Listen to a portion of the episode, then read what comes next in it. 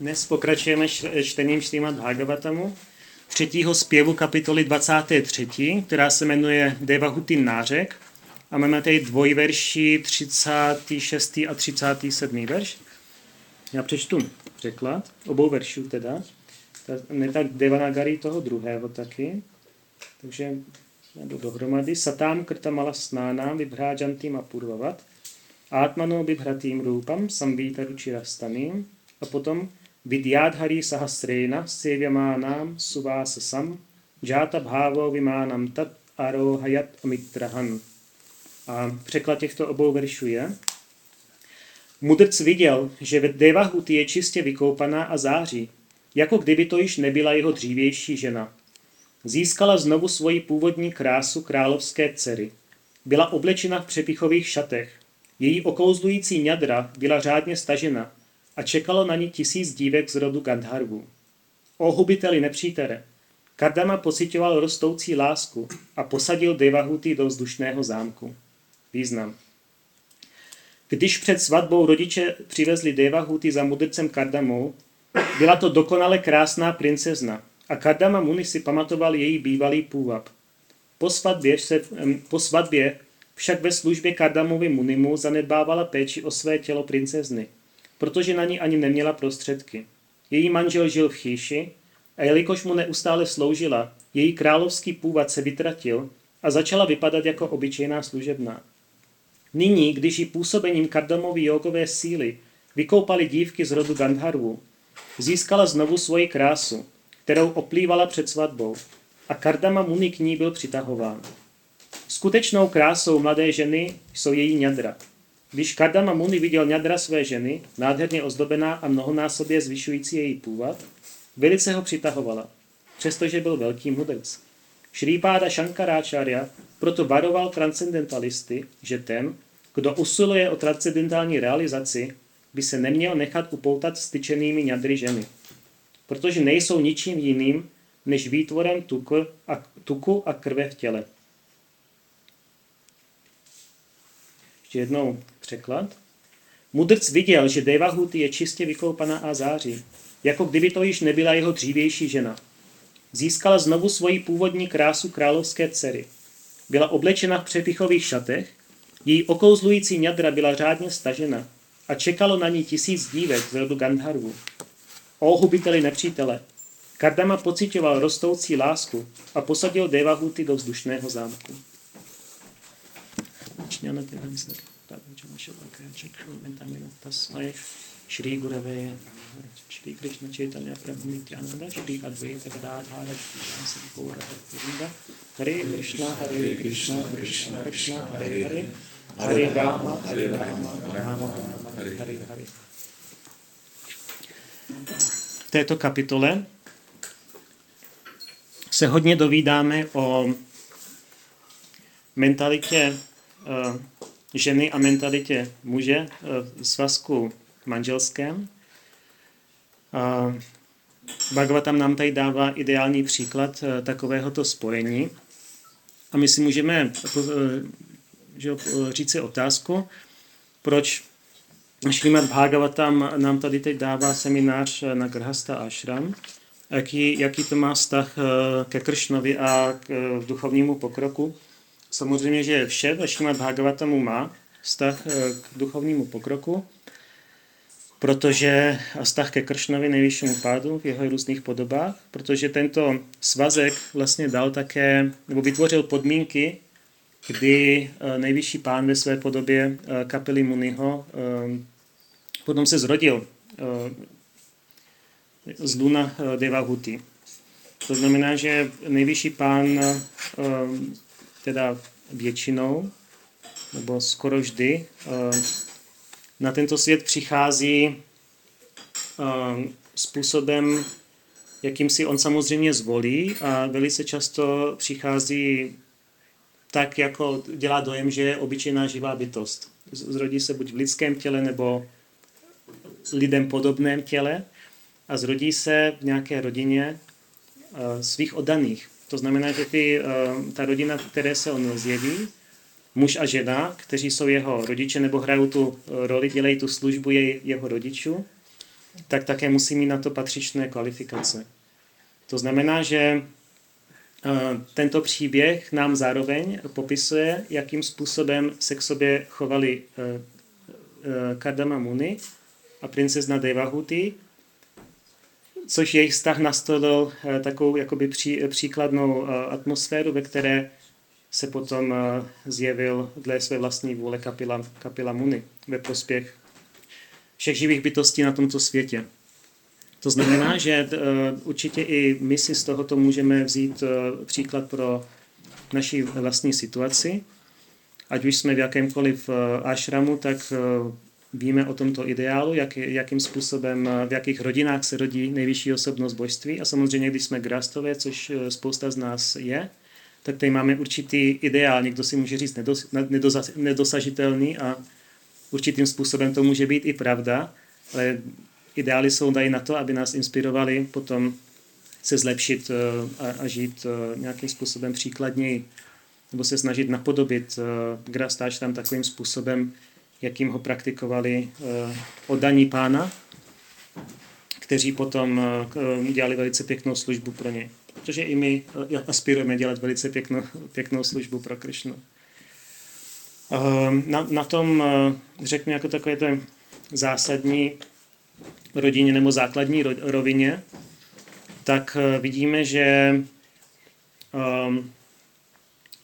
mezi žen, ženou a mužem panuje služebnický postoj z obou stran, ale protože mají od přírody dané těla, které mají svoje vlastní specifika, muž není žena, žena není muž, ať vám tvrdí kdokoliv cokoliv, tak uh, mají i jiné, jinou mentalitu, jiné potřeby tělesné, jiné psychologické i tělesné potřeby.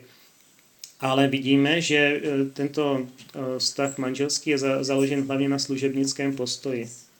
Že když to z té druhé strany není ideální, tak ten, ta drahá polovička, ať je muž či žena, se snaží vykonávat aspoň tu svoji povinnost velice pěkně. Pro potěšení toho druhého, pro potěšení nejvyššího pána. A takovýmto způsobem, s takovouto mentalitou, když ji mají oba dva, tak potom funguje ten jejich vztah velice, velice pěkně. Minimalizují ty, ta utrpení, které jim dává hmotný svět a dokážou potom nastřádat čas a taky mít mentální sílu k tomu se věnovat duchovnímu životu. Když, když ta koncepce hmotného požitku, sebeuspokojení v tom manželském svazku převládá nebo je velice silná, dochází ke konfliktu, což snižuje náš čas a naši mentální i fyzickou sílu k tomu se věnovat znešenějším aspiracím v duchovním životě. A samozřejmě i na hmotné úrovni potom to nefunguje ideálně.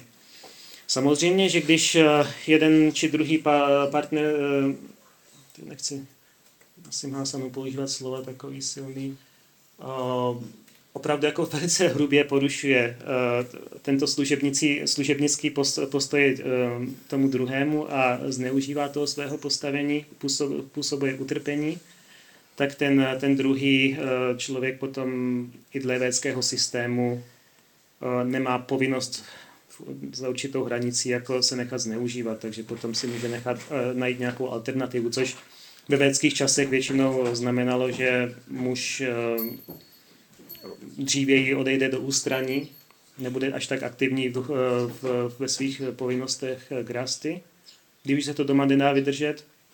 A, a manželka potom většinou odchází ideálně dobře fungující rodině svého otce, kde, se, kde je o ní postaráno náležitě. A to jsou, to, jsou, to jsou případy už takové krajní, které, do, kterým by nemělo docházet. Ale pokud ten služebnický postoj opravdu převládá vážíme si toho druhého a musí to opravdu být z, z, z obou stran, tak, tak to potom funguje většinou velice dobře. A připraví to takové opravdu podhoubí potom pro, pro duchovní pokrok, aby v určité fázi života jsme byli připraveni jít zase dál a věnovat se spíše tomu, spíše odříkání, než, než jako pohroužení se v těch činnostech, činnostech grasty. Takže a co to znamená mít služebnický postoj? Samozřejmě, že služebnický postoj sluha vždycky dělá to, co ten ten druhý, komu slouží, potřebuje nebo, nebo vyžaduje. Že, takže když jsme si říkali, že muž a žena mají většinou teda, nebo do, do určité míry jiné potřeby nebo odlišné potřeby, tak i ten muž, i ta žena vlastně slouží tomu druhému takovým způsobem, aby pokryli ty jeho potřeby. Což není úplně jednoduché, protože muži a ženy mají i rozdíl mentalitu, tak je někdy složité se vžít do role toho druhého, co opravdu ten druhý člověk potřebuje. Proto samozřejmě je velice důležité mít dobrou výchovu, kdy nám naši rodiče a babičky, dědečkové a společnost jde příkladem. Potom je to mnohem lehčí, takže jako vytvořit nějaký sangu, nějakou společnost oddaný, kde se můžeme od, od uh, mladého věku učit, jakým způsobem hezky sloužit, tak je velice, velice dobré, než se to snažit naučit potom někdy čas, když nám 20-30 let, to už je složitější, ale dá se. Ale to znamená, že ten služebnický postoj je potom daný, šitý na míru potřebám eh, toho člověka. Jo, že nemáme nějaké tabulky, že tohle, tohle, tohle to udělám, jsou nějaké, nějaké pravidla, nějaká usměrnění, nějaké, nějaký rámec obecný, ale potom každý má nějaké svoje individuální potřeby. A, takže muž slouží ženě určitým způsobem a žena slouží muži. Když už teda se rozhodli spolu být. Když to nejsou schopni dělat, tak uh, říká Bhagavatam, potom je velice takový, se nám může zdát uh, tvrdý postoj, že když to teda nemůžeš, uh, když, než bys to zanedbával, tak radši se do toho nepouštěj vůbec. Tak. To znamená, že princezna Devahuti se prodala, za velkého mudrce, za velkého ryšiho, který měl určitou sádhanu. Snažil se opravdu se stát se čistým oddaným Kadamamuni a vykonával oddanou službu způsobem, který byl eh, příslušný té doby, ve které žil. To znamená, že jogová meditace a přísná askeze dlouhodobá. A, ehm, a v této sádhaně pokračoval i po, po, po té, co se oženil. Eh, mohl k tomu mít několik eh, důvodů, které jsou taky do určité míry popsány v dřívějších verších této kapitoly. Ale uh, princezna Devahuti, když už si vybrala tak dobrého manžela, předtím si ho jakoby o něm slyšela od uh, osob, kterým věřila, tak věděla, že ten její manžel má dobré kvality, že je to veliký mudrc, velký oddaný pána, že je to duš, znešená dobrá duše, tak měla v Kardamu Muniho plnou důvěru a proto na ní nezanemřela a velice hezky mu sloužila. I za cenu vlastně vlastního nepohodlí že, to, že se dostala do stavu, kdy opravdu strádala fyzicky a možná do určité míry i e, mentálně. V tom okamžiku, ale když to viděl Kardama Muni, tak jež se stal taky grhastou a to znamená, že má povinnost se o tu svoji manželku postarat o její potřeby, tak e, se o ní opravdu postaral náležitým způsobem. To znamená, že oddaný je soucitný, nerad vidí druhé trpět a i Grhasta vlastně se postará o svoji drahou polovičku. To znamená, že Kardama Muni jakmile viděl, že Devahuti není spokojená, že potřebuje něco více k vykonávání svého ashramu, tak eh, Kardama Muni jí dal to, co potřebovala a ještě mnohé navíc. Což je jakoby ve vztahu o daných ideální. Že ať je to manžel nebo manželka nebo jakýkoliv jiný vztah, dáme, co ten druhý potřebuje a ještě něco navíc, co neočekává. A ten vztah potom může být velice pěkný nebo se aspoň snažíme dle našich možností a schopností. Takže Devahuti nedostala jenom nový šaty, ale dostala taky tisíc služebných z vyšších planetárních eh, nějakých vyšších sfér naší země. A ve všech dostala vzdušný zámek, takže měla takový, já nevím, jak se tomu říká, mobil, mobilní home, jako letající, letající barák a vlastně splnily se všechna její materiální přání ale uh, zároveň, protože to bylo děláno všechno v kvalitě dobra, tak uh, tím nebyl nějakým způsobem porušen uh, jejich duchovní život také.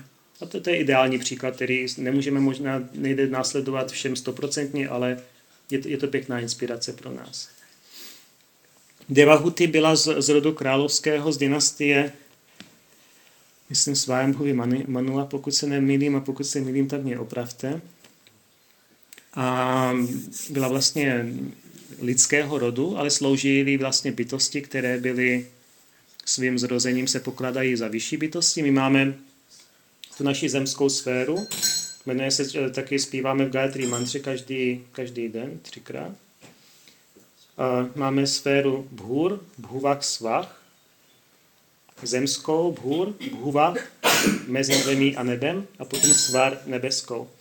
Každá tato sféra je obydlená určitým druhem bytosti. Bhur, loka nebo ta zemská sféra je hlavně pro, pro lidi, jako jsme my, a jiné.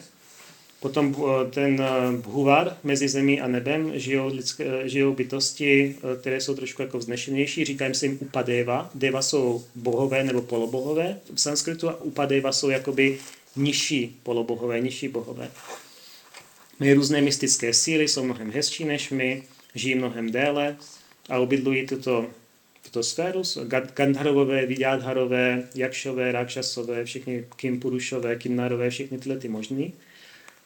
A potom svar nebeské planety, tam jsou samozřejmě polobozy Indra, Chandra, Surya a jejich služebníci. A tuto, tuto sféru, eh, tato, tato sféra se jako rozpíná, do, dokud svítí sluneční paprsky, dokud dosahují paprsky slunce.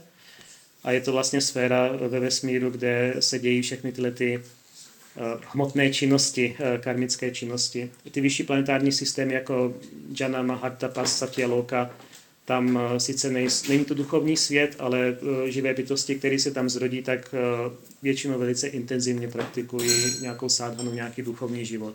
Ať už je to karma yoga, gyana yoga, bhakti yoga, nebo nějaká kombinace. No, takže my tady máme vlastně při předchozích věcích také uh, ta sféra mezi upadevama, mezi tím bhuvar a mezi bhur, mezi zemí a tou vyšší sférou byla celkem propustná, takže tyto živé bytosti se um, jako velice často scházely. Takže není nic, není nic zvláštního na tom, že Devahuti měla služebnice z, vlastně z rodu Vidyadharu. Gandharva Vidyadhara velice podobní, tak nebeskí hudebníci a tanečníci velice krásné, znešené živé bytosti na tomto hmotném světě. A většinou by se, by se řekli, že mám sloužit tyhle, ty, to je nějaký lidský, ale v minulých věcích to bylo trošičku jinak. A Devahuti byla velice kvalifikovaná princezna z velice vznešeného rodu. Když ono se říká, že Maharáč Judištyra potom měl nedávno, před pěti tisíci lety, vlastně nějakých, já nevím kolik, deset tisíc rákšasů, který, nebo dva tisíce, nevím kolik to bylo to číslo rákšasů, který ochránili jeho palác. Takže no, ten, eh, lidi byli kvalifikovanější, takže eh, ty sféry se prolínaly mnohem více než, než dnes. Dneska to je pro nás mýty a legendy. Něco, co, na co si nemůžeme sáhnout.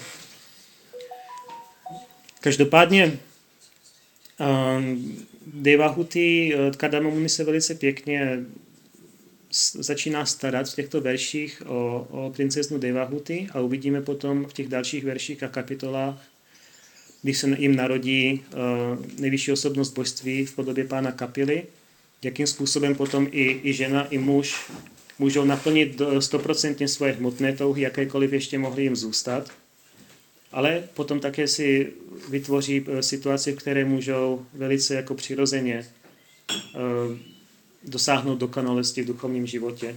Každý po Kardama Muni odejde do ústraní, přijme sanyas ashram, tak jako muži, muži dělají v určitým situacích, hlavně muži, kteří jsou bráhmané, bráhmani, ale manželka také dosáhla dokonalosti skrze svého syna.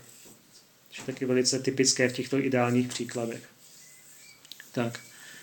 A to, tož tak eh, vše o eh, zde sňatku Devahuti a Kardamu Muniho z těchto dvou veršů. A potom se dozvíte dál, kam všude se vydali ve svém vzdušném homobilu, vzdušném, eh, vzdušném eh, zámku. Já ještě strávím pár minut uh, hovorem o Šrilovi Bhaktivinodu Takurovi, protože dnes je, máme den taky velice příznivý. Pokud se nemýlím, tak je odchod dvou velice význačných osobností v naší sampradáje, čili Gadadhar Pandita a potom Šla Bhaktivinoda Thakur. A Šli Gadadhar Pandit, eh, já se můžu jenom poklonit božstvům a mlčet. Nedovolím si o něm vůbec nic říct. Je to tak vznešená tatva, že to daleko přesahuje jakékoliv moje vědomosti i teoretické, tak nechám na jiných oddaných, aby vás inspirovali v tomto ohledu. A něco řeknu o Šrilu Bhaktivinodu Thakurovi. Je taky velice důležitý áčarya v naší sampradáji. Protože díky němu jsme tam, kde jsme. Díky celé naší sampradaji, samozřejmě díky Šle Prabhupádovi a všem ostatním áčáriům, ale Šla Bhaktivinoda Thakur je velice význačný uh, v tom, že jeho, vlastně jeho mentalita, jeho nálada a jeho služba a styl, jakým způsobem aplikoval bhakti praktickým způsobem, dovolila, aby um, se přidali k, této, tomuto hnutí pana Četani lidi i mimo, mimo vlastně ten systém Varnášreby nebo kastovní systém, který dneska ještě je v Indii do určité míry. Protože vidíme, že i když uh, se přidáme nebo se snažíme praktikovat bhakti jogu jako lidé mimo indičtí, tak uh, se setkáme s, s úctou Vašnavu po celé Indii, ať patří k jakékoliv sampradaje, většinou teda ne vždy, ale většinou si nás váží. Ale to praktické zapojení do služby tam už je velice omezené. Většinou oddaní řeknou, je velice pěkné, co děláš, a jedinou možnost, vlastně, kterou máš teď, je zpívat harináma, jelikož to je uh, způsob meditace nebo dané služby pro tento věk specificky a čekat na nějaké lepší zrození, až se zrodíš eh, vlastně eh, ve vyšších rodinách v Indii a potom budeš opravdu moc začít praktikovat to bhakti yogu, jak se má. Teď, teď nemáte jakoby adhikáru. Takže super, co děláte, zpívejte Hare Krishna a, a čekejte. Což, což je jako skvělý. Můžeme taky poděkovat, nic proti tomu v žádném případě ale uh, díky Bhaktivinovi Thakurovi jsme získali neskutečnou škálu možností, jakým způsobem se zapojit ve službě Kršnovi. A, a tohle je něco, co opravdu je jedinečné a musíme za to být velice, velice, nebo měli bychom za to být velice, velice vděční, že taková příležitost vůbec existuje. Protože není to automatické, že někdy takovou příležitost má. díky milosti uh, duchovních učitelů v naší sampradáje, která se potom manifestovala opravdu skrze Bhaktivina Thakura, jeho náladu a jeho praktický příklad potom skrze Bhaktistantu Saraswati, jeho, jeho, jeho pokončila i Prabhupádovi a potom Šla Prabhupád opravdu jakoby fyzicky manifestoval toto rozšíření po celém světě. Tak díky, díky těmto znešeným odaným, kteří byli tak soucitní, že byli, byli ochotni přijmout jakoukoliv kritiku ze svých vlastních řad nebo z, z té společnosti, ve, ve které vlastně působili a udělat jakýkoliv kompromis, uh, přizpůsobit odanou službu a ta pravidla odané služby do té míry, abychom je byli schopni jako pojmout nebo následovat, nebo alespoň začali tu odanou službu praktikovat. Což taky, říkám, je to, je, to, je to velice výjimečné a je to opravdu pouze manifestace milosti těchto osobností. Jinak eh, opravdu odaná služba, jakým způsobem se praktikovala dříve, je do, do velké míry omezená tím, kde se narodíme, jakým způsobem jsme vychovávaní, s kým se můžeme, nesmíme stýkat a tak dále. Ale uh, toto vlastně uh, čistý odaný, který opravdu uh, je veli, přirozeně velice jako milostivý k jiným živým bytostem, tak opravdu myslí na to, jakým způsobem by je mohl zaměstnat o dané službě. A to je vlastně ti odaní, kteří vlastně následují ve, ve šlepích eh, pana Četany Mahaprabhua, který opravdu dal pokyn rozšířit Kršna vědomí i těm, kteří si to vůbec nezaslouží. Nebo ani ho nebudou moc následovat, ale ty odaní se musí a musí snažit znovu a znovu, jak tomu přimět nebo inspirovat tak to je velice výjimečné. I v dnešním věku, i ve věku uh, Kali, kdy vlastně praktikujeme bhakti yogu skrze harinámu. Tyto možnosti se zapojit v odané službě komplexně, komplexnějším způsobem jsou velice vzácné. To znamená, že nám to bylo umožněno a získáme díky milosti napojení se na tuto sompradáju opravdu celou škálu možností, jak se zapojit ve službě Kršnovi, od zpívání Harinámu, od Harinámu Sankirtanu, až přes činnosti, jako jsou uh, uctívání božstev, provádění obětí a tak dále, což jsou eh, jako typicky brahmanské činnosti, které opravdu by, jsou jakoby dovoleny většinou eh, těm, kdo se zrodí v eh, určitých rodinách a nikomu jinému. Ale díky naší sampradaje i můj se můžeme snažit tyto činnosti vykonávat. Což ale potom znamená, že by v nás měla převládat opravdu vděčnost, že máme tu příležitost. Bhaktivinoda Thakur uh, napsal spoustu knih a taky velice hodně bhajanů, velice krásných bhajanů, ve kterých vlastně opěvuje oddanou službu, opěvuje Krishnu a taky nastínuje trošku tu svoji vizi bhakty po celém světě.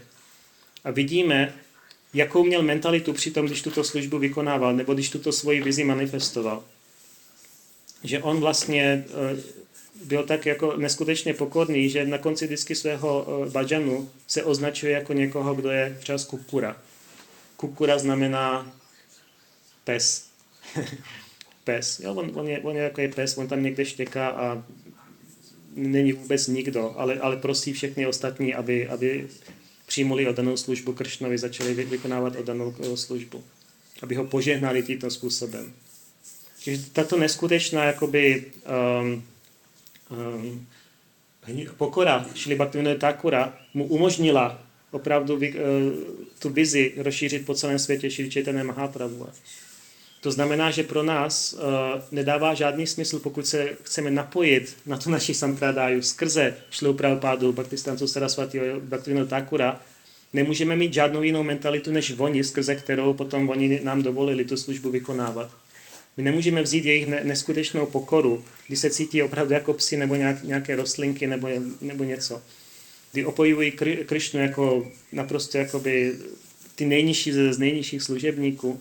My to nemůžeme vzít, to milost, řekl dí, díky moc a já jsem něco velice jako důležitýho, to, to nejde.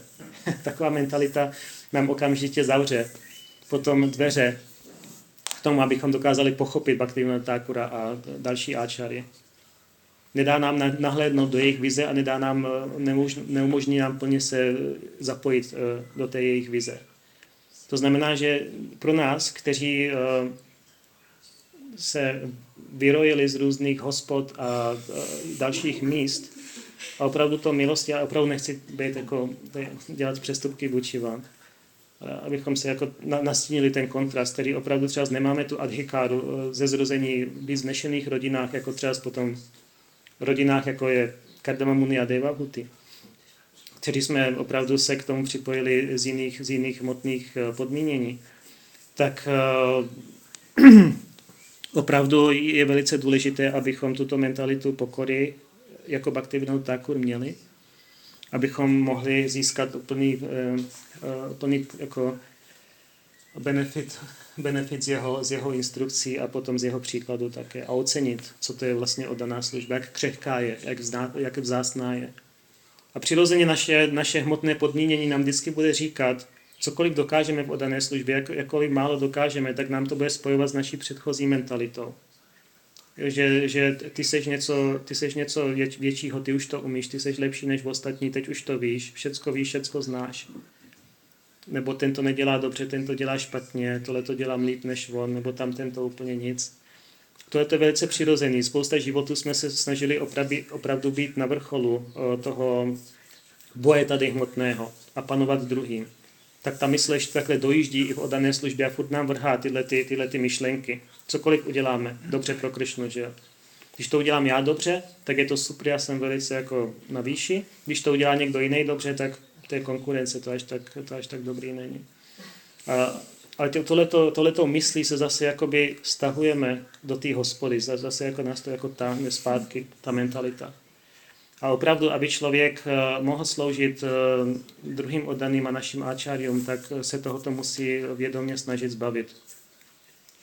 Je to velice důležité nebýt pišný, nebýt arrogantní, vážit si všech od, jiných oddaných a jejich služby a snažit se s velkou pokorou pochopit, co je to Kršna vědomí, bez toho, abychom se opravdu stavili do, na vrchol.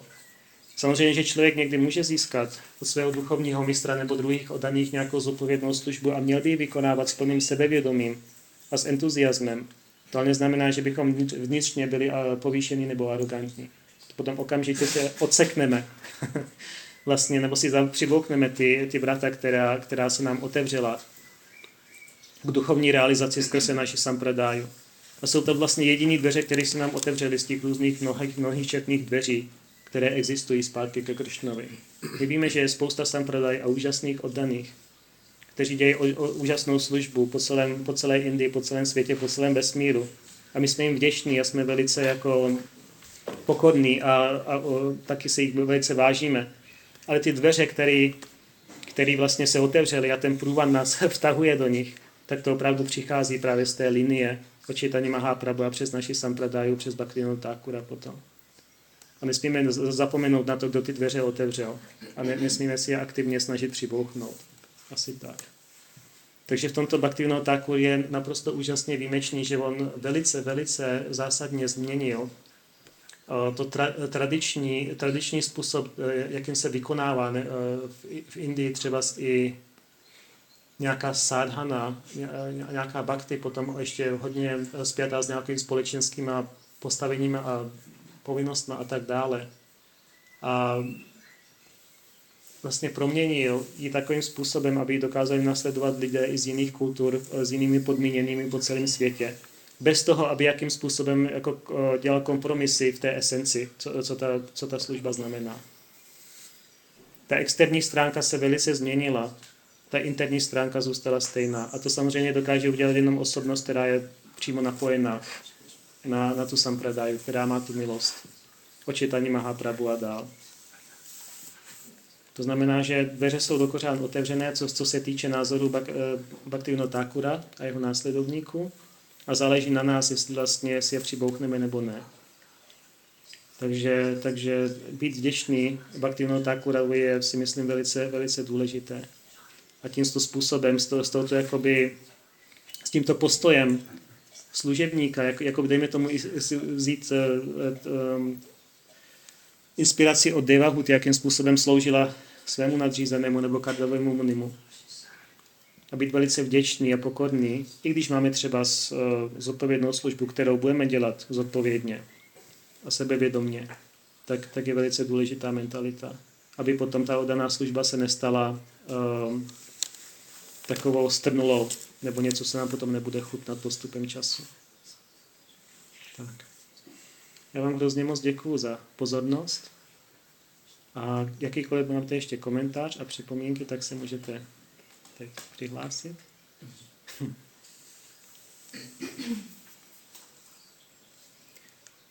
Výborně. A pokud nic není, ano, pravdu. Já jsem teď, jestli můžu doplnit, já jsem teď čet od našeho duchovního učitele, on jako mluvil o tomhle oceňování odaný, že to je velice důležitá věc, jak si zmínil, aby jsme byli schopni oceňovat odaný, tak protože můžeme vidět, že nejsme všichni úplně dokonalí a jenom sentimentálně oceňovat odaný, že to je podaný, tak to nestačí, protože to vlastně nás skutečně nedostane na tuhle úroveň toho ocenění ale že bychom měli hledat jako ty dobré vlastnosti, že každý odaný nějaký má, ať je to ten poslední bakta, který zrovna přišel, tak vždycky má nějakou dobrou vlastnost a my bychom to měli najít a oceňovat to. Jako, jako, to zdůrazňoval takový klíč, jak být úspěšný v tomhle smyslu. Hmm. Jasně, jo, dává smysl. Tak je, Hare Krishna. Hare Krishna. Imad Bhagavatam ki jai.